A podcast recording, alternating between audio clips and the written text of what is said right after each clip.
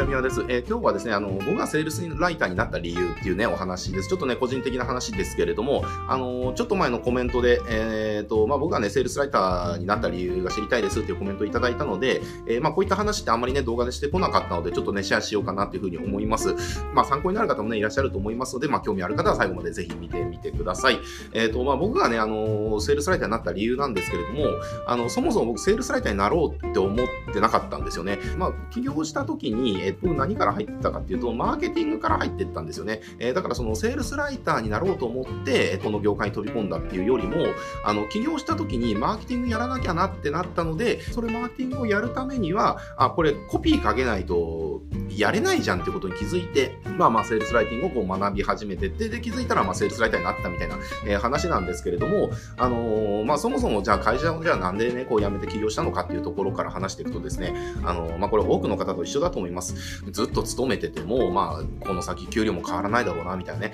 えー、で当時僕は30、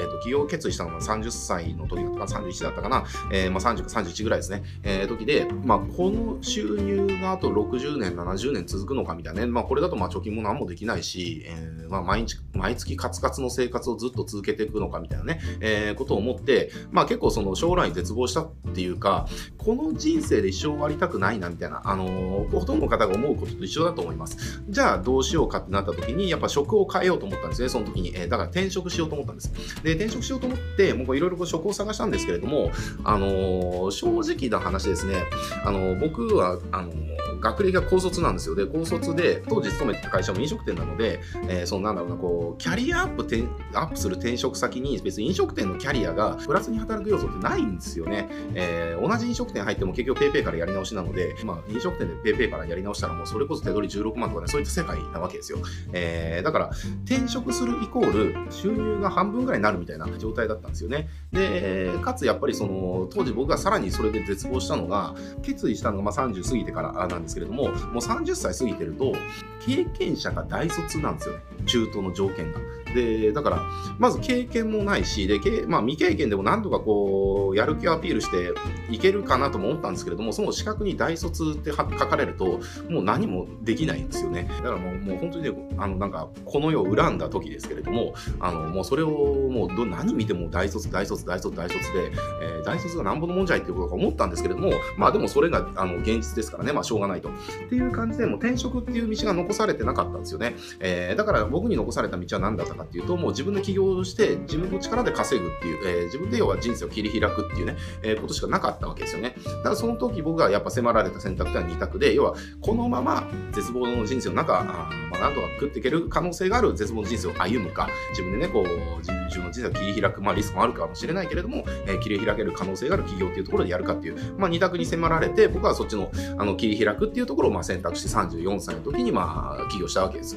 で、起業して、あの、まあ当時ね、B2B の会社を始めたんですけれども、あの、全然ダメだったんですよ。やってきたことが飲食店なので、そのマーケとかを学んでるわけでもないし、あの、当然コピーなんて知らないですよね。セールスライティングは聞いたことがないし、知ってることで言えばなんかクーポンつけて集客しようぜぐらい、まあそのくらいのしかないわけですよ。えー、だから全く売れなかったんですよね。だからその起業した当時の初年度の年商、年収じゃなくて年商が、えー、と260万だったかな、240万だったかな、えー、ぐらいしかなかったんですよね。だから当然収入ゼロです。あの、取れないですよね。あの経費で全部出てっちゃいますからね。っていう感じで、あの、これちょっと甘く見すぎてたなっていうのに気づくわけですよね。で、気づいて、で、その時僕はまた、あの、愚かな行為をしたんです。あの、何をやったかっていうと、結局多分これ、あの、商品が悪いんだと。えー、だから売れる商品を、売れるものを手に入れれば、お金なんか簡単に稼げるだろうみたいなふうに思っちゃったんですよね。えー、で、何やったのかっていうと、FC に手出したんです。で、2つ手出して、1個が、えっ、ー、とね、300万で、もう1個が150万だったかな。まあ、大体450万ぐらいかかったんですけれども、まあ、ただでさえお金がないので、まあ、かなり苦労してお金そのかき集めたんですよね。で、かき集めて、エイヤでこう、要は加盟金とかね、最初のなんかこう準備のもの買ったりだとかっていうので準備したんですけれども、あの、これね、笑い話じゃないんですけど、今なら笑いますけれども、まあ、当時はもう本当もあの、もう毎日ドキドキドキしちゃって、どうしようどうしようってもう本当しょうもなかったんですけれども、あの、1円もマジで稼げなかったんですよね。あの、450万円投資して、あの、これ、これがあれば売れると思った商品を手に入れて、で、FC で始めたんですけれども、えー、それで1円も売ることができなかったっていう、とんでもない事態に陥ったわけですよ。で、そこで初めて僕気づいたんですよね。あの、売る技術がないと、あの、これ何しても意味ないな。売る商品が必要とか、要は営業力がどうとか、まあいろいろね、こうありますけれども、最も重要なのは、売る技術だと。で、その時初めて売る技術が、あの、要は企業を成功させる、あの、最も重要なね、あの、ことだっていうことに気づいたんですよね。で、そこからマーケを学び始めたんですよ。で、当時僕が最初に入ってたのがダン・ケネディの DRM っていうところから入ってたんですけれども、で、それもこう学んでいく学んでいくほど、あれこれダイレクトレスポンスを回そうと思ったら、あれこれコピーかけなきゃ回せないじゃんみたいなね。えー、要はダイレクトレスポンスを学んでも、要はこれ枠とか仕組みとか考え方とか概念とかそういったことはわかるんですよ。わかるけれども、でもじゃあお客さん集めようと思ったら広告が必要なわけですよね。で、広告をこう作ろうと思ったらコピーが書けないと作れないですよね。で、じゃあそれをね、外注できるお金があるかって言ったらそんなのないわけです。だって毎月自分の食うお金に困ってるわけですからね。えー、外注できるお金なんか一銭もないわけですよ。で、だしも、まあもう借金とかもね、もうあのできないぐらいの状態でしたから、自分でやるしかないっていうことで、えー、そこから初めてこうコピーっていうところに入っていったんですよね。で、でこれちょっと面白いことに、でコピーを学び始めて、まあ、今見たら、あのそんな大したコピーじゃないですけれども、売れたんですよ。自分で書いたコピーでね、あの要は初年度、もう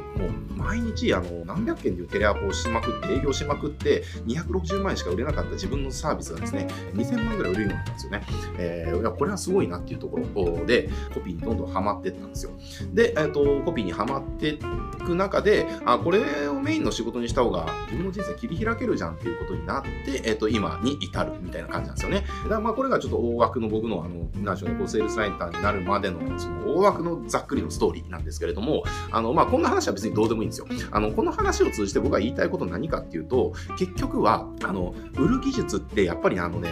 最強だなっていうところなんですよね。まあ、これご覧になられてる方セールスライターの方が非常に多いと思いますので、そこにセンスしたあの自分の感覚っていうのかな、あのチョイスっていうのはこれ絶対間違いじゃないです。もう売る技術さえあれば、あの本当にお金の不安もなくなるし、あの将来の不安もなくなるわけですよ。だから何でしょう。あのよくもう言われてる言葉ですけれども、まあ、この技術が本当にあればですね、あの本当に今の仕事がもう今日、今この段階でなくなったとしても何の不安もないですよね。今現在僕も僕がそうなので、本当明日会社が潰れても、まあ、別に来月には同じ収入稼げてるでしょっていう安心感があるんですよ。えー、でそれなぜかって言ったら、要は売るものが何だったとしても、それをどう売ればいいのかっていうのが分かってるので、結局何の不安もなくなるんですよね。だから今これが売れなくなったら別にあの売れる商品見つけてきて、あの自分が身につけた売る技術でただ売ればいいだけじゃんっていう、えー、話なわけですよね。なのでね、あの本当にね、あの今日の動画を通じて言いたかったことは、あのセールスライティングっていうのは本当にあの最強のスキルだと思います。えー、いろんなね、こう動画を作るスキルだとか、編集をするスキルだとか、じゃあデザインするスキルだとかね、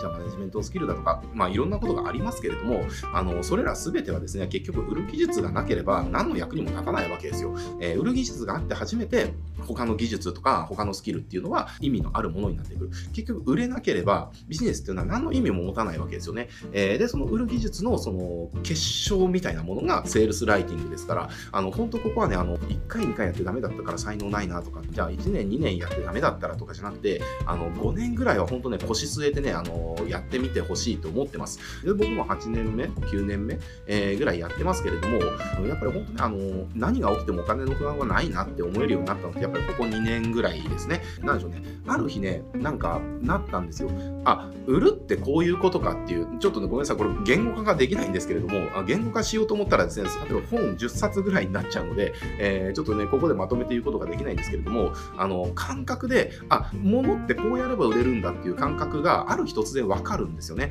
えー、だからね、その感覚をやっぱね、感覚でわかるようになるのって、すごいセンスがある人でも、やっぱりね、3年ぐらいは必要かなっていうふうに思います。で、その3年もなんかこう、週1回なんかちょろっとコピー書くとかね、ちょろっと勉強するとかじゃなくて、毎日やり続けた3年ですよ。僕もそうでしたけれども、えー、普通の人であればやっぱりね、最低でも5年とかは要すると思います、そこに行くには。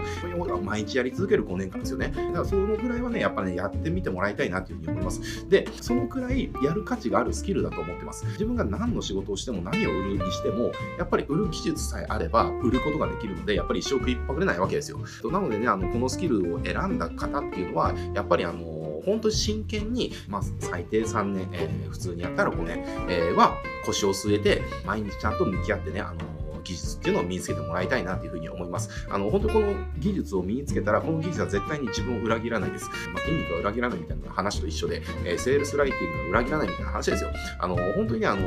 まあ、こんなこと言ったら気分害する方もいるかもしれませんけれども、売るってこんな簡単なんだっていうことにね、あの、こうすれば売れるんだっていう気づきっていうのは本当に大きいですから、ぜひですね、あの、この技術にこうセンスしたあの自分を信じて、毎日ね、こう努力してってもらいたいなというふうに思います。で、あの、まあ、このチャンネルでもそのためのね、あのヒントとか、あの、情報とか、あの、僕が知ってることっていうのはどんどん出してますので、ぜひですね、あの、活用してってもらえたら嬉しいです。はい、と、じゃあ今日これでね、終わっていきたいと思いますけれども、えっ、と、このチャンネルですね、あの、まあ、本当にね、この僕がこの8年、9年やってきて、えー、学んできたこと、経験してきたこと、体験してきたことですね、えー、まあ、その成功もあるし、失敗もあるし、えそうしたことも全部ひっくるめて、いろんな情報を出してますので、セールスライターの方には特に役立つ情報たくさんあるんじゃないかなというふうに思いますね。なので、あの、チャンネル登録してね、他の動画もチェックしてみてもらえたら嬉しいしいです。はい、じゃあ今日これで終わっていきます。ご視聴ありがとうございます。